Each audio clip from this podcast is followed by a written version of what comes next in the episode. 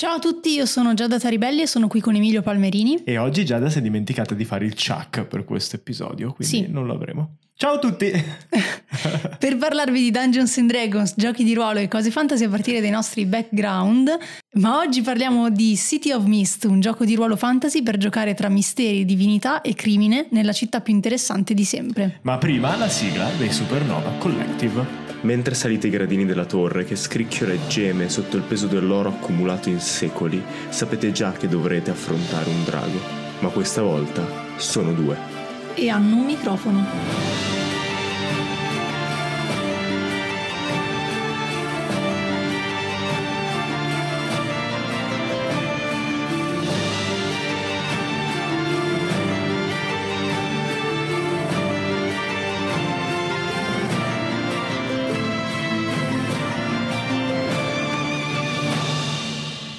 Iniziare a tuffarci subito nell'analisi, nel racconto di quello che è City of Mist, ci tenevo a fare una premessa e la premessa è che come sempre questo script è stato fatto da Emilio, come per la maggior parte degli episodi di questa stagione. E quindi è colpa sua. sì. No, no, no, però quello che ci tenevo a dire è che eh, molti degli episodi che abbiamo registrato questa- in questa stagione, in particolare quelli su 1D di solito, eh, sono preparati da Emilio e io li leggo al momento per avere anche una reazione il più... Perché non, non ha Perché mai non ho tempo. Perché non, non- Però- non- vuole impegnarsi in questa cosa e mi lascia da sola sugli script. No, vabbè, però penso che si senta che le reazioni sono spontanee perché effettivamente molte delle cose le sto leggendo al momento e quindi reagisco al momento. Sono tutti episodi di reaction per me No, sì, ma eh, cioè, il mio lavoro è scrivere script in modo tale che questa cosa non si veda. E lei l'ha, l'ha detto. No, lo, lo dico, lo dico perché adesso ho chiesto a Emilio, ma prima di iniziare a registrare,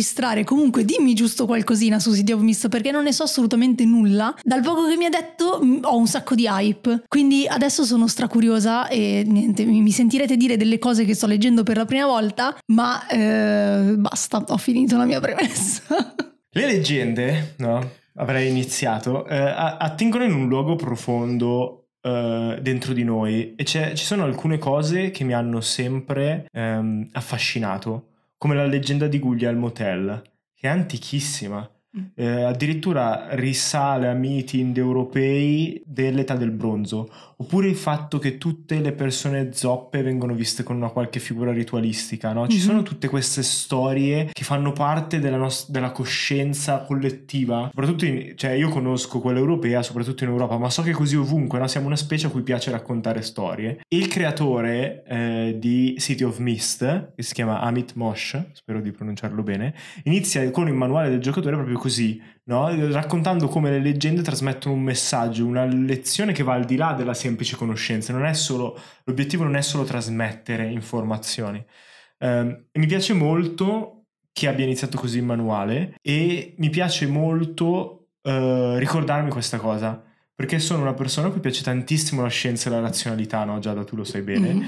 Eh, ma adoro anche lo storytelling e leggere un gioco che dà così tanta importanza alla narrazione di chi sei, alla narrazione di cosa pensi, cosa provi, di quali sono le tue radici e come queste leggende sono state tramandate tra noi è molto molto interessante. E la cosa molto interessante è che in questo caso è riportata quella sensazione di creare leggende, di tramandare leggende in un gioco di ruolo che ha però una- un'ambientazione contemporanea, perché mi dicevi che City of Mist è ambientato in una città quasi contemporanea alla nostra, quindi io mi sto immaginando un po' una metropoli. Sì, c'è sempre un po' quell'atmosfera di Manhattan della fine degli anni de- de- del secolo scorso, no? Quindi Mhm. comunque degli anni 2000, una cosa del genere. Quindi porta avanti anche la tematica di quelle leggende che sono state dimenticate perché nel frattempo c'è stato il progresso industriale e in generale il progresso della tecnologia, eccetera. Sì, viviamo in un mondo social dove la tendenza è stata a fare video di massimo 60 secondi e dove sembra che non ci sia più spazio per raccontare cose come l'Odissea, Mm. l'Iliade o leggende, no? Sì, non c'è spazio per la memoria. Sì, quindi ha, ha avuto senso, cioè secondo me ha, ha senso che City of Mist, nonostante voglia parlare di quell'aspetto, sia poi fissato in un mondo eh, contemporaneo che ha tutte queste problematiche. Mentre prima mi raccontavi qualcosina, ti ho detto eh, wow, sembra un sacco che abbia uno stile manga, tu mi hai detto che in realtà secondo te ha più uno stile fumettistico. Sì, è molto fumettistico, è molto vivace, eh, ha quello stile da eh, fumetto giallo noir, ma anche supereroistico, soprattutto nel nuovo Kickstarter che hanno fatto. E non è un gioco particolarmente intellettuale, perché dall'introduzione che abbiamo fatto uno potrebbe pensare che è uno di quei giochi che vuole esplorare un tema, un concetto. Invece sì, che vuole mandare un messaggio, eccetera. Vuole proporsi proprio come Dungeons and Dragons, mm-hmm. ok? Cioè sembra molto, un gioco molto solido con tante meccaniche, con un bello stile mainstream, però è fumettistico e invece di farti interpretare avventurieri ti vuole fare interpretare leggende. Mm, ma infatti andiamo un po' sul, sul, vivo del gioco. Il gioco che cosa ci fa fare? Ci fa interpretare dei, eh, degli, degli, umani sì, moderni, del, moderni mm. quindi dell'era contemporanea, ma con la reincarnazione delle vecchie leggende che cresce dentro di loro e questa, quest, questo tipo di potere viene chiamato mitos. Sì, e anche qui ci tengo a precisare che... Eh, è un gioco che permette di giocare un certo tipo di gioco. Mm-hmm. E, ehm, però può andare in tante direzioni. Io fin da quando ho sentito questa cosa, no, che c'è una leggenda che cresce dentro di te, che si chiama Mythos, fa molto anche Call of Cthulhu, anche se non è il, mm. diciamo, la, la, l'angolo che hanno scelto per City of Mist. L'altro dettaglio che secondo me è importante capire fin da subito è che durante la creazione del personaggio, mm. City of Mist eh, ti dice che ehm, la cosa più importante per il personaggio è avere domande sia su questa leggenda che si è rincarnata dentro di lui, sia sulla città in cui vive, su misteri, su avvenimenti e così via. E, e quindi quello che stiamo per le, noi leggere e voi potenzialmente giocare è un mystery, un mm-hmm. urban fantasy, un giallo, chiamatelo come volete, però uno di quei generi basati sulle domande e sullo scoprire cosa c'è dietro, che poi Figo. sia un omicidio o un mistero e già mi piace un sacco così, ma inoltre nella costruzione del personaggio ogni personaggio dovrà avere quattro temi che lo caratterizzano e da questi temi derivano delle etichette che possono essere delle specifiche del tema o dei veri e propri poteri del personaggio stesso. E questa cosa secondo me è potentissima perché ho visto più volte, soprattutto quando creo personaggi per gli actual play del podcast, come dare un tema al personaggio riesca a caratterizzarlo davvero tanto anche dal punto di vista del roleplay. Mm-hmm. Quindi il fatto che questa cosa ci debba essere per le meccaniche e ti spinge quindi a fare quel passaggio, secondo me aiuta tantissimo poi a dare una vera e propria caratterizzazione a 360 360 gradi al personaggio e aiutarti poi come giocatore a interpretarlo. Esatto, cioè è un po' diverso rispetto allo scegliere, mettere numeri in caratteristiche astratte come intelligenza, mm-hmm. saggezza, costituzione e così via, perché que- quelle ti aiutano a descrivere fondamentalmente un corpo, no? Qui invece ti aiutano a descrivere un personaggio e appunto questo personaggio è, è proprio, ha già di per sé un arco narrativo all'interno, perché mm-hmm. ha un tema ha sì. quattro temi di cui vuoi parlare. Ci tengo anche a dire che non è un gioco che ti lascia fare le cose da solo.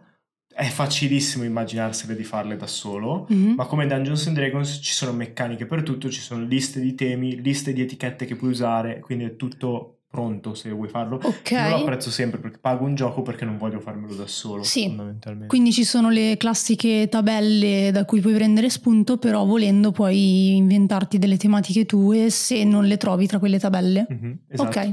Non ho letto, magari mi è sfuggito, non ho letto meccaniche che ti permettono di costruirne di nuove, però è veramente facile farlo. Mm. Cioè, non, ed è molto, cioè il tema comunque è molto flessibile, quindi magari ti dice, ah, questi sono dei generi di temi se scegli uno di questi generi pensa che avresti, avrai queste domande, ma per aiutarti più che altro, tu puoi scegliere che il tuo tema è la lotta contro il capitalismo, no? E funziona, penso che funzioni nel gioco, poi devi capire come declinarlo, come tirarci fuori le etichette e così via. Eh, la meccanica fondamentale del gioco sono le mosse, ovvero azioni predeterminate che avvengono in seguito a un determinato trigger. A differenza dei tiri abilità di Dungeons and Dragons, le mosse di City of Mist sono eh, diverse eh, per fare un esempio, invece di tirare per colpire, una giocatrice può usare la mossa li colpisco con que- tutto quello che ho. Mm-hmm. Quindi è un po' più narrativa come cosa. Poi effettivamente come questa cosa avvenga, cioè se li colpisco con una spada, li colpisco con un potere, li colpisco verbalmente, eh, non importa. Eh, potete, potete, fare quello che volete. Eh, e poi la mossa al suo interno ehm, ha delle eh, conseguenze e degli effetti, quindi ti aiuta anche a sviluppare poi il racconto di quello che stai facendo.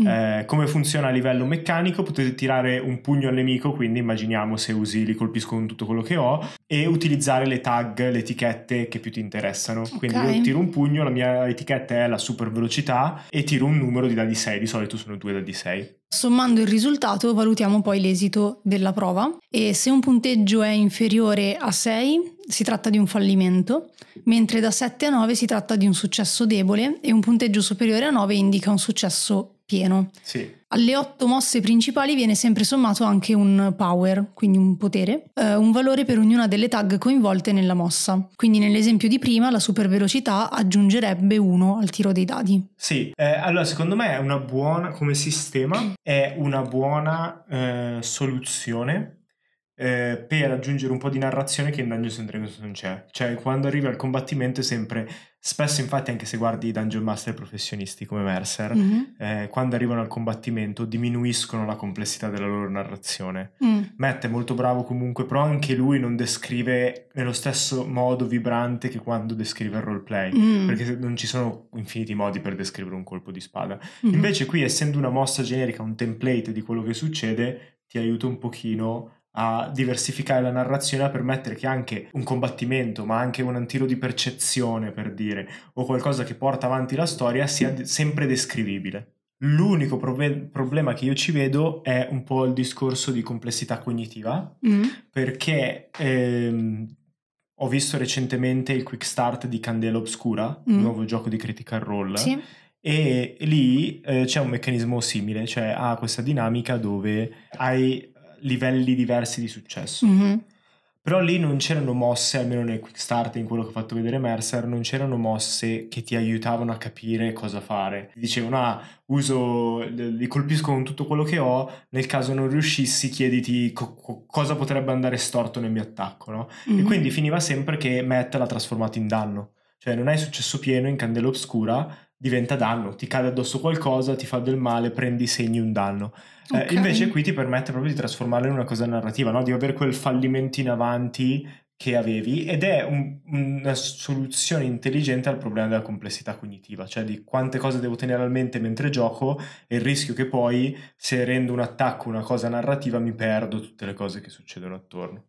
Per venire in aiuto, tra l'altro, in tutta questa cosa, eh, ci sono le mosse del maestro di cerimonia, che è il Game Master. Perciò, nel momento in cui un giocatore fallisce, eh, in realtà ci sono delle mosse precostruite per il Game Master che lo aiutano a risolvere il problema, il problema di cui parlavi, quindi la complessità cognitiva rispetto al livello di fallimento, al livello di successo. Esatto, e possono quindi... spingere in avanti mm-hmm. il gioco, no? risolve quel problema lì dove dici sì, è successa questa cosa, ma io, cioè, l'ho visto in un sacco di giochi powered by Apocalypse che ho sentito, ho visto dove alla fine tiri, magari tiri troppo spesso e quindi ogni volta non puoi veramente mettere quando hai un successo eh, non pieno, mm-hmm. eh, avere un difetto in più, avere una problematica in più, mm. perché non c'è niente che possa andare veramente storto, capito? Sì, a volte fai fatica a, ad aggiungere dettagli in alcuni momenti della narrazione. Mm-hmm. E poi c'è anche, ne avevamo parlato con Two Little Mice di questa cosa, eh, c'è anche il fatto che nei giochi così tanto narrativi a volte in realtà può essere un blocco per i giocatori. Il fatto di dover continuare a narrare delle cose, sì. soprattutto per per giocatori magari che, che, hanno iniziato da poco. Esatto, dipende soltanto da te e se non sai come fare dici vabbè adesso siamo qui e ci guardiamo. E spesso mm. per, il, per, il, game master, il maestro di cerimonia, il dungeon master è più difficile che per i giocatori. Quindi avere entrambe le mosse,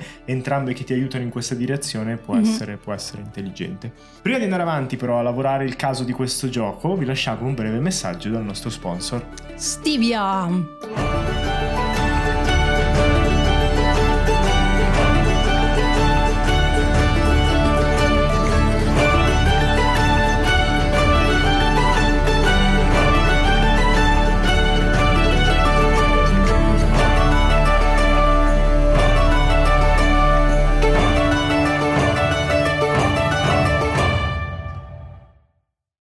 Stibia è un libro fantasy scritto da Alberto Cantarello. Alberto è stato così gentile da mandarci una copia a me è piaciuto molto. È il primo libro di Alberto, ma se vi piace un fantasy serio, umano e attento ai dettagli e volete sostenere un autore che ha tutte le carte in regola per diventare un cult del fantasy, fate un salto a bookabook.it slash libro slash stibia. Sì. Ma ve lo lasciamo Ve lo anche lasciamo in in descrizione. descrizione. Oppure potete cercarlo in qualsiasi motore di ricerca scrivendo semplicemente stibia. E scoprire un po' le avventure di Sara e Samuele in questo fantastico mondo fantasy. Eh, tra l'altro noi non è la prima pubblicità che facciamo per Mhm. Alberto, quindi se avete recuperato gli episodi precedenti avete anche sentito parlare un po' ai suoi personaggi e capito meglio di cosa racconta questo libro, ma è la tipica storia di persone che finiscono in un mondo fantastico e non così tipica nel modo in cui viene gestito. E uno dei due gioca anche a Dungeons and Dragons, quindi sa tutto tramite Dungeons and Dragons. Ma ora torniamo a City of Mist.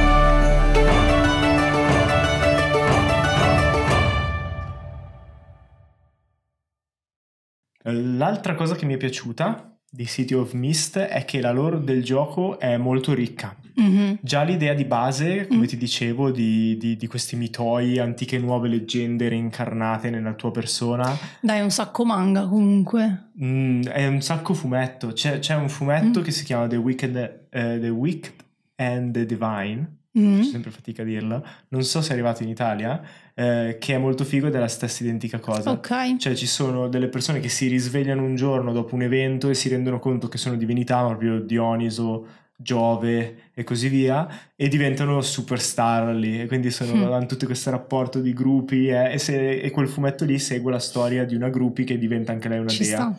E, è molto figo, a me piaceva molto e questo dà molto quelle sensazioni e molto quello stile, non so se si sono influenzati a vicenda. Mhm. Come dicevo prima, secondo me è una lore che può essere spinta in un sacco di direzioni, quindi è anche un gioco che se è basato sull'investigazione può andare a in- investigare l'occulto, così come può diventare un haste, così come può diventare un vero e proprio giallo. Ehm, e tutto questo è supportato da immagini adatte allo stile fumettistico, no?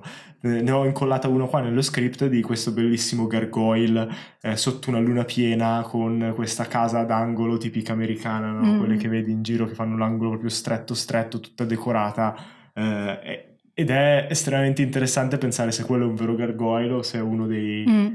dei mostri o delle leggende che si sta risvegliando nella città. Molto figo. Ti faccio una domanda. Sì. Perché, per capire se, cioè, se- se ho capito bene il gioco. Ehm, tu hai parlato di persone che si risvegliano in qualcos'altro, cioè Sì. nel senso in una persona a un certo punto da un giorno all'altro si risveglia questo mitoi, Sì, ok? è mitos Ma- al singolare, mitoi al plurale. Ok, ma questo mitos, ma non so come dire, cioè convive con quella persona o è la persona stessa? Ci sono vari livelli Mm?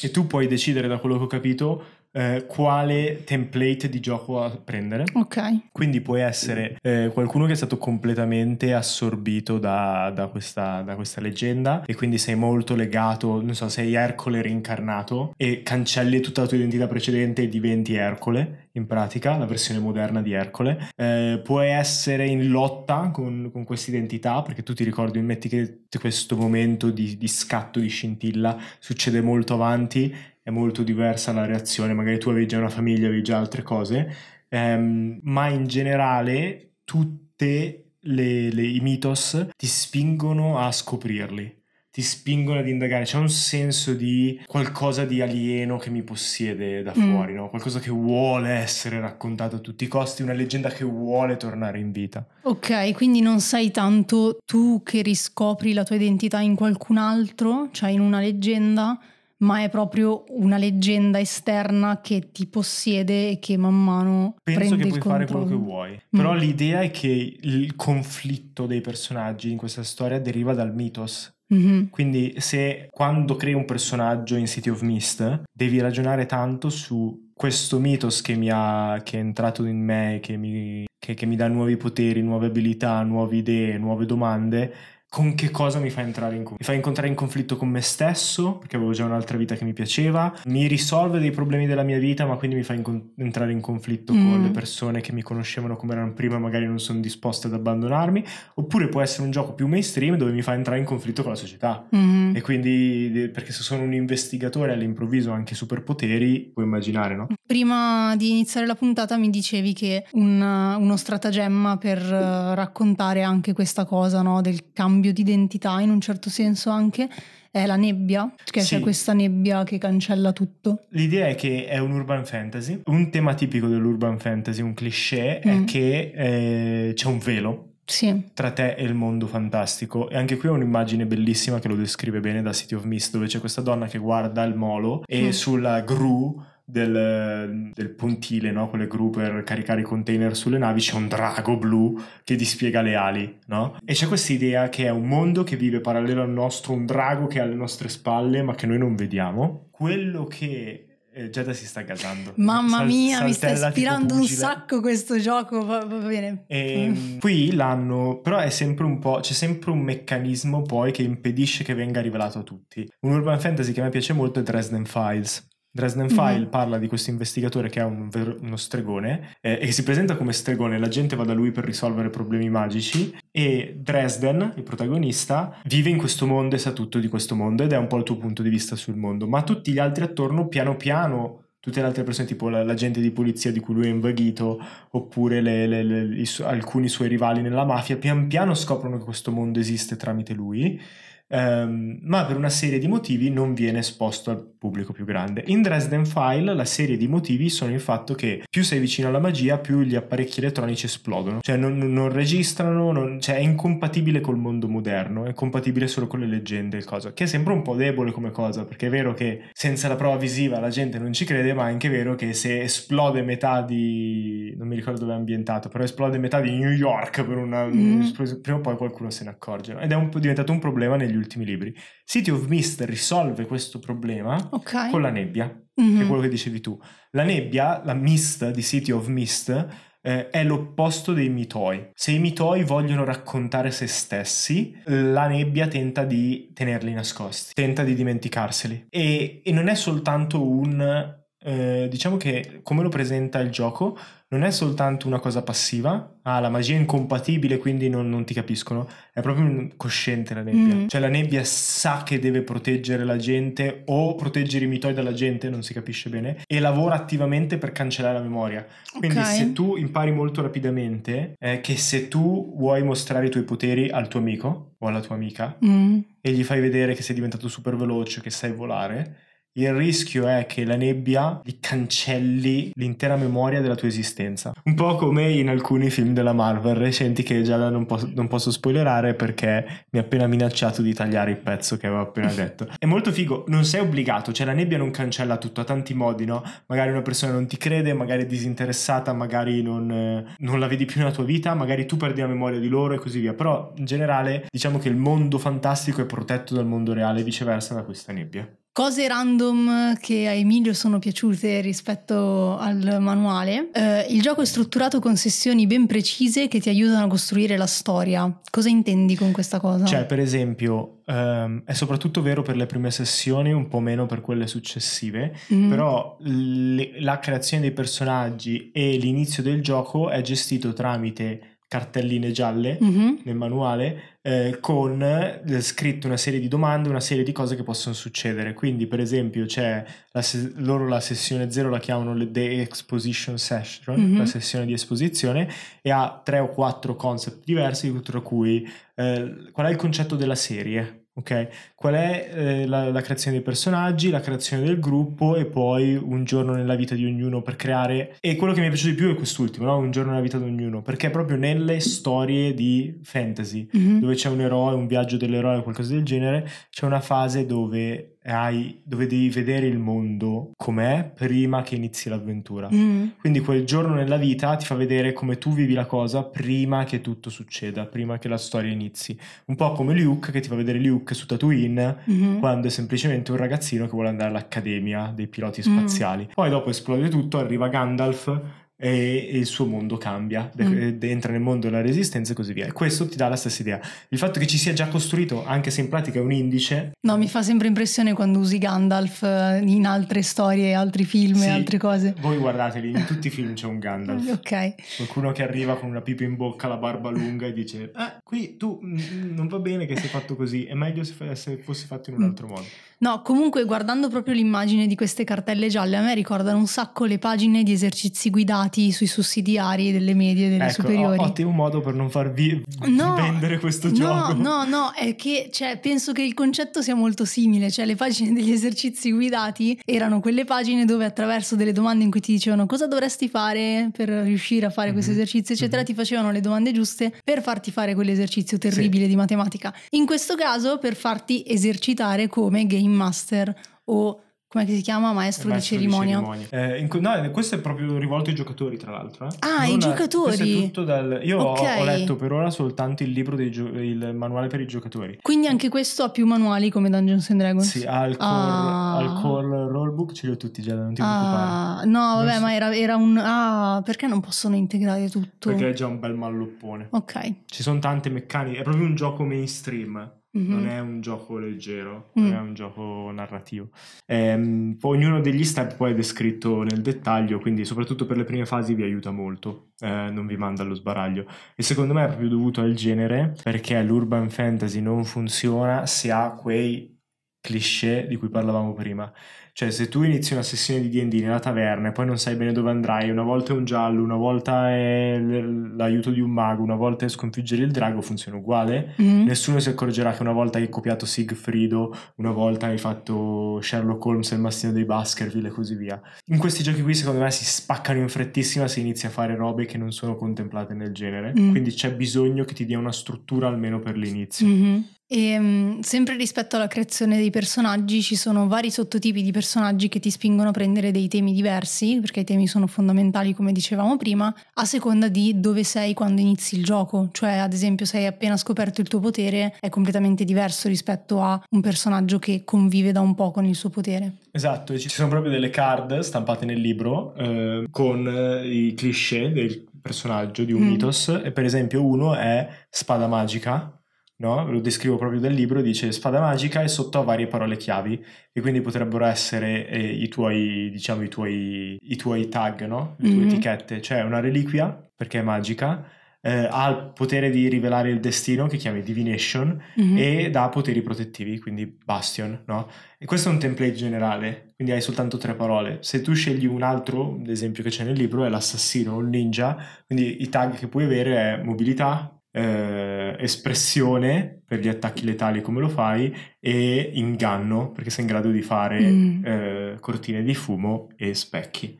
Quindi ci, so- ci sono, diciamo che è un template, no? L'ultimo esempio che faccio, giusto per farvi Mhm. capire come funziona, è il mostro o la bestia che ha, ha cose simili alla spada magica, ma dici è il, ehm, ha sempre il bastione, quindi ma perché non, è, non ha poteri protettivi ma è particolarmente resistente, Mhm. ha espressione come il ninja perché ha una serie di, di tratti caratteristici che può usare come i denti, gli artigli e così via, e anche divinazione per i suoi sensi acuti. Quindi non è detto che divinazione sia come quello della spada dove Mm. gli rivela il destino, si può... Sì. Si può... Sì, cioè, ed è proprio specificato tra l'altro nelle, nelle carte stesse, no? Adesso mentre le leggevi, cioè nonostante ad esempio eh, Bastion, come dicevi, in- sia in Spada Magica che in Bestia o Mostro, eh, ed è il titoletto in grassetto, però la parentesi che c'è in entrambi è diversa, quindi Sì, poi ti si spiega, spiega. proprio passo per passo eh, che cosa intende e anche le varie sfumature che ci sono all'interno delle parole.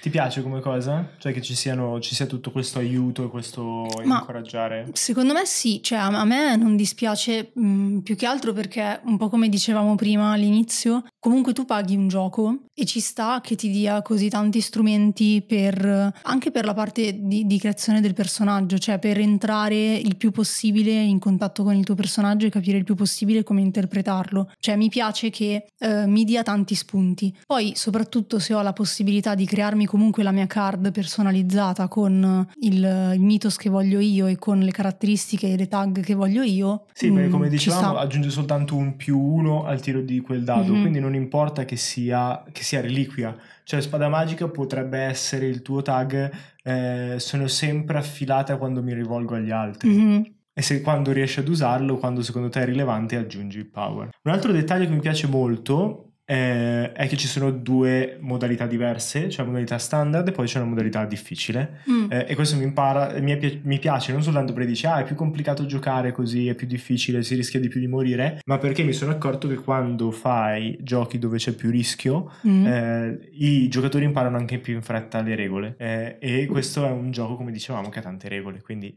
se fai una campagna ad alto rischio, ad alto impatto, di solito impa- sono anche costretti più in fretta ad imparare come il gioco funziona. Ma con modalità più difficile quindi intendi semplicemente che è più difficile che loro sopravvivano perché appunto è una campagna più ad alto rischio Sì. o c'è proprio c'è una modalità più difficile a livello di meccaniche, cioè c'è una modalità semplificata ma volendo si può... Non me lo ricordo esattamente, Mm. però c- ho letto soltanto che c'è, c'è una modalità più difficile, tipo de- de- come in D&D che si- i poteri si riattivano più lentamente e così via. Ok, ok, Rischi di ok. perdere le tag.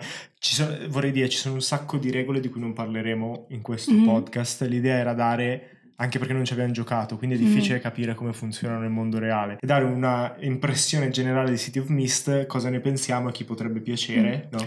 Ma pensi che poi- potremmo portarlo su Sidecast? Secondo me è perfetto perché Mm. è piccolo caso, 5 episodi, quindi Mm. poi lo giochiamo e spiegheremo anche meglio come si gioca, come si prepara e daremo una review più approfondita. Figo. L'altra cosa bellissima, e questo sono proprio innamorato, sono le azioni cinematografiche, eh, che sono una bomba. Te ne ho messo un po' per fartele leggere, ma in pratica, per esempio, ogni sessione inizia Mhm. con un monologo Mhm. dove un giocatore o una giocatrice prende il controllo del proprio personaggio e racconta eh, quali sono i suoi pensieri, i suoi sentimenti a quel punto della storia.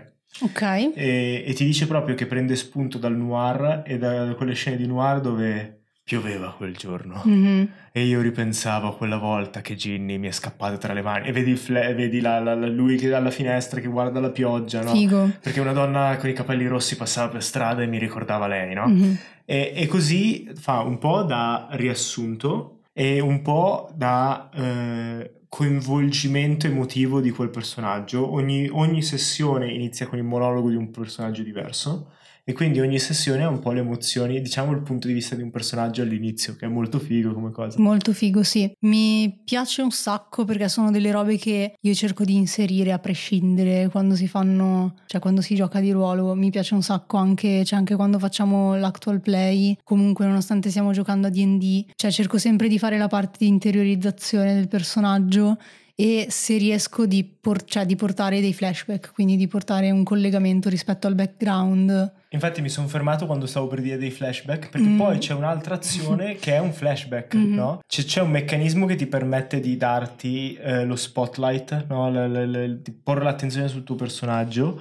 e quando ce l'hai puoi usare eh, la carta flashback, descrivi un'azione che è stata fatta dal tuo personaggio nel passato eh, e fai una mossa per quell'azione. Il risultato di quella mossa... Sto tirando giù il lampadario.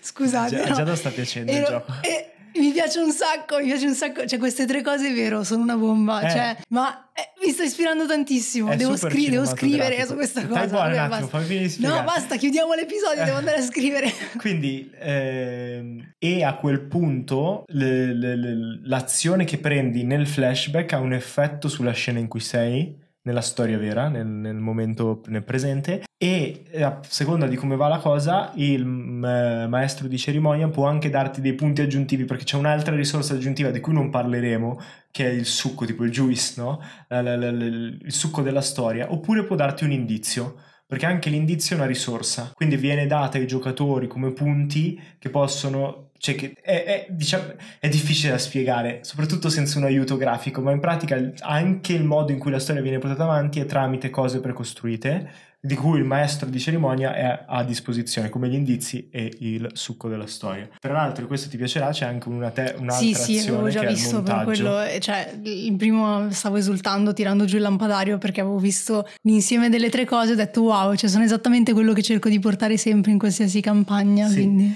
E quando hai tempo libero puoi praticamente narrare, e anche questo è precostruito, ehm, puoi dare attenzione al tuo tema, al logos, al mitos, puoi lavorare sul caso e ottenere tre indizi, puoi preparare la tua prossima attività, puoi recuperare ehm, energie dall'ultima sessione che hai avuto e così via. Eh, è figo, è, si inserisce molto bene e ti permette anche come maestro di cerimonia poi di integrarlo nella storia in modo intelligente. Quindi queste azioni cinematografiche sono veramente fighissime. La cosa che mi sono accorta adesso che non ho scritto è che tra l'altro ti permettono di dare indizi in un giallo senza che siano determinati dei tiri dei dadi. Esatto. Quindi io riesco a mandare avanti sta cacchio di storia senza che la gente giri in giro senza sapere cosa fare. E in un gioco che vuole giocare gialli è fondamentale. In un gioco che vuole giocare Giada è fondamentale. Un gioco in cui voglio giocare con Giada è fondamentale. No, non è vero, tu e Viola siete on fire in storia di vapore ultimamente. Sì, ultimamente. State scoprendo un sacco di cose, ragazzi. Sì, sì, cioè. sì. Se volete ascoltare anche voi Storie di Vapore, il nostro podcast di Actual Play, in cui giochiamo una campagna in un'ambientazione creata da me, steampunk, e non è il solito D&D a cui siete abituati. Ogni due giovedì su Storie di Vapore.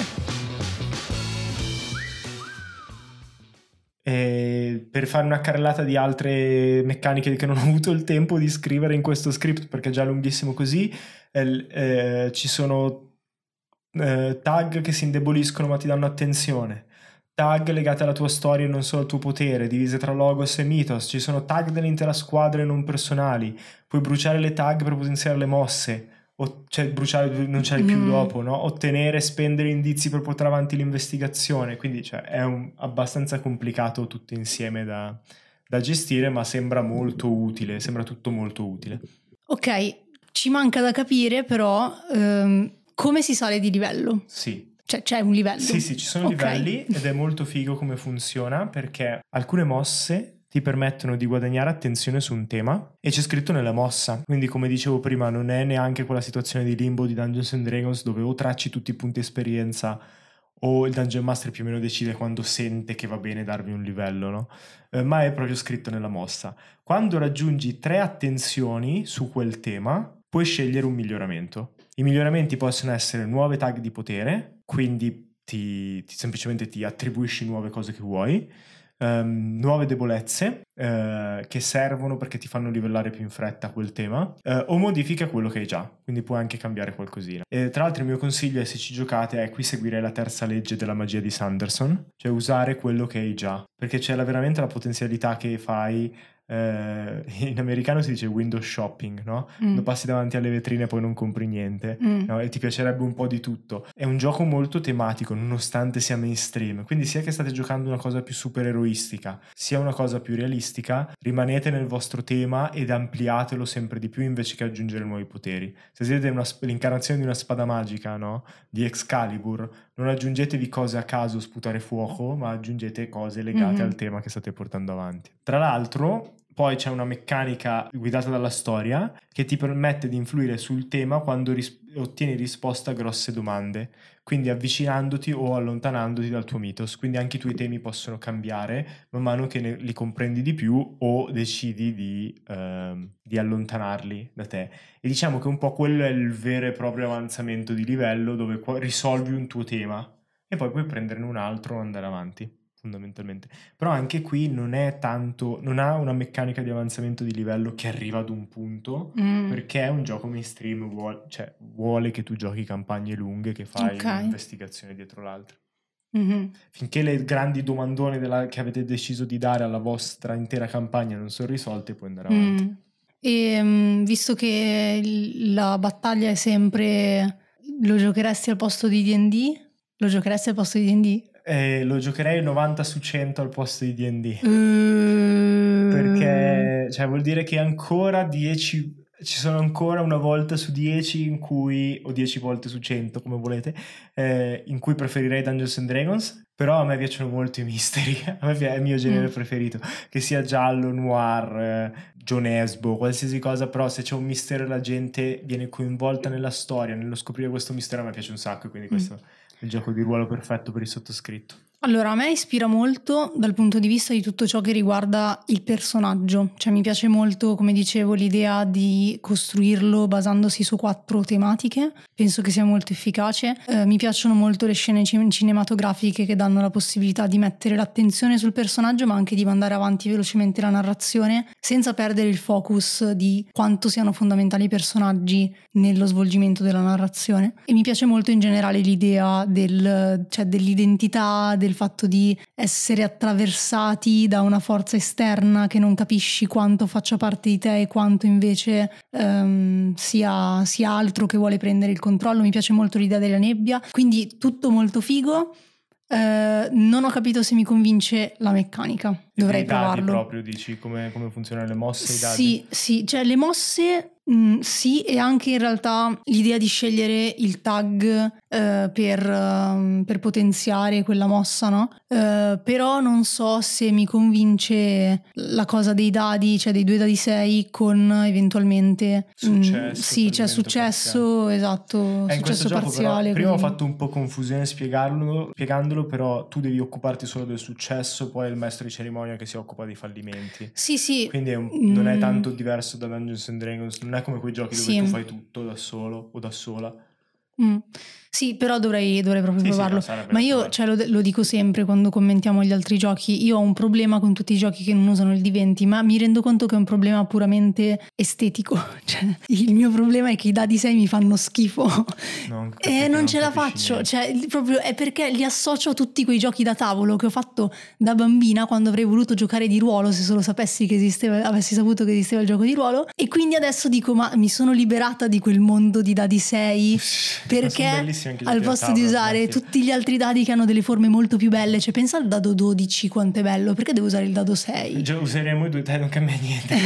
Che cambi la scala, sono sempre numeri. Eh, infatti devo provare a capire. Se posso usare due dadi 20. Esatto, se posso usare due dadi 20, perfetto, il gioco, il gioco dell'anno per quanto mi riguarda. Ma a proposito, in che anno è uscito? Non mi ricordo e non l'ho scritto, quindi non lo saprò Ma mai. più o meno, cioè all'incirca, Allora- cioè tipo è molto recente, molto vecchio? No, non è vecchissimo, ma non è neanche più recentissimo. Saranno che croce 5-6 anni, ma non mi Quindi ricordo. più o meno in parallelo con, 2014. uh, con la Con quinta edizione. sì. Ok. Non vorrei dire una cagata, però andate a Però controllare. prima di molti giochi che sono usciti recentemente, soprattutto nel panorama italiano, Sì, eh, ad esempio, ok. anche qui controllate, non, non prendete per vero quello che dico. No, perché c'è diverse cose mm, le trovo come parallelismi con Sì, altri giochi che abbiamo già esplorato. da altri giochi, non siamo Sì, sì, così sì, no, esperti certo. da saperlo. La cosa interessante è che c'è stato un Kickstarter recentemente a cui io ho partecipato che aveva un pledge fantastico Mhm. eh, dove ti davano per 50 euro tutto il materiale uscito su, su City of Mist. Tutto, storie, avventure, personaggi, tutto in PDF. E il Kickstarter poi aggiungeva a tutte queste cose nuove ambientazioni all'interno della città, definendo meglio 7-8 quartieri, con storie per ogni quartiere, con personaggi specifici e mitos per ogni quartiere, con varie etnie, varie culture, varie provenienze, quindi ampliava ancora di più l'idea non solo dell'identità personale ma l'identità sociale e di cosa vuol dire essere radicato, radicato in una comunità che è tipico del mystery, che è tipico del noir e quindi sono andati a prendere anche quell'aspetto lì. Secondo me è un gioco veramente figo, se ti piace il genere non c'è motivo per non giocarlo. Se vi piace il genere e volete acquistarlo e c'è su Amazon, troverete il link in descrizione, quello è un link affiliato alla pagina Amazon di, di Giada. Purtroppo bisogna fare un po' patti col diavolo con questi capitalisti giganteschi, multinazionali e così via, però se lo comprate da lì una piccola percentuale viene data a noi invece che essere data a Jeff Bezos. Quindi se volete togliere soldi a Jeff Bezos usate quel link. Eh, queste cose non so se posso dirle, in realtà quindi è meglio andare verso il finale. Giada. Per l'episodio di oggi è tutto, se volete sostenerci condividete il podcast, se volete continuare la discussione fate un salto sul nostro Discord che trovate in descrizione, ma soprattutto passate ad ascoltare i nostri podcast di Actual Play, Storie di Vapore che esce ogni due giovedì, Sidecast che esce ogni martedì. E anche se hanno smesso di uscire quando ascoltate questo episodio, potete recuperare tutti gli episodi precedenti. Magari sono in pausa perché vanno in pausa un po' più spesso di due draghi al microfono. Con Due Draghi al microfono invece ci sentiamo lunedì prossimo perché il lunedì non è mai stato così avventuroso.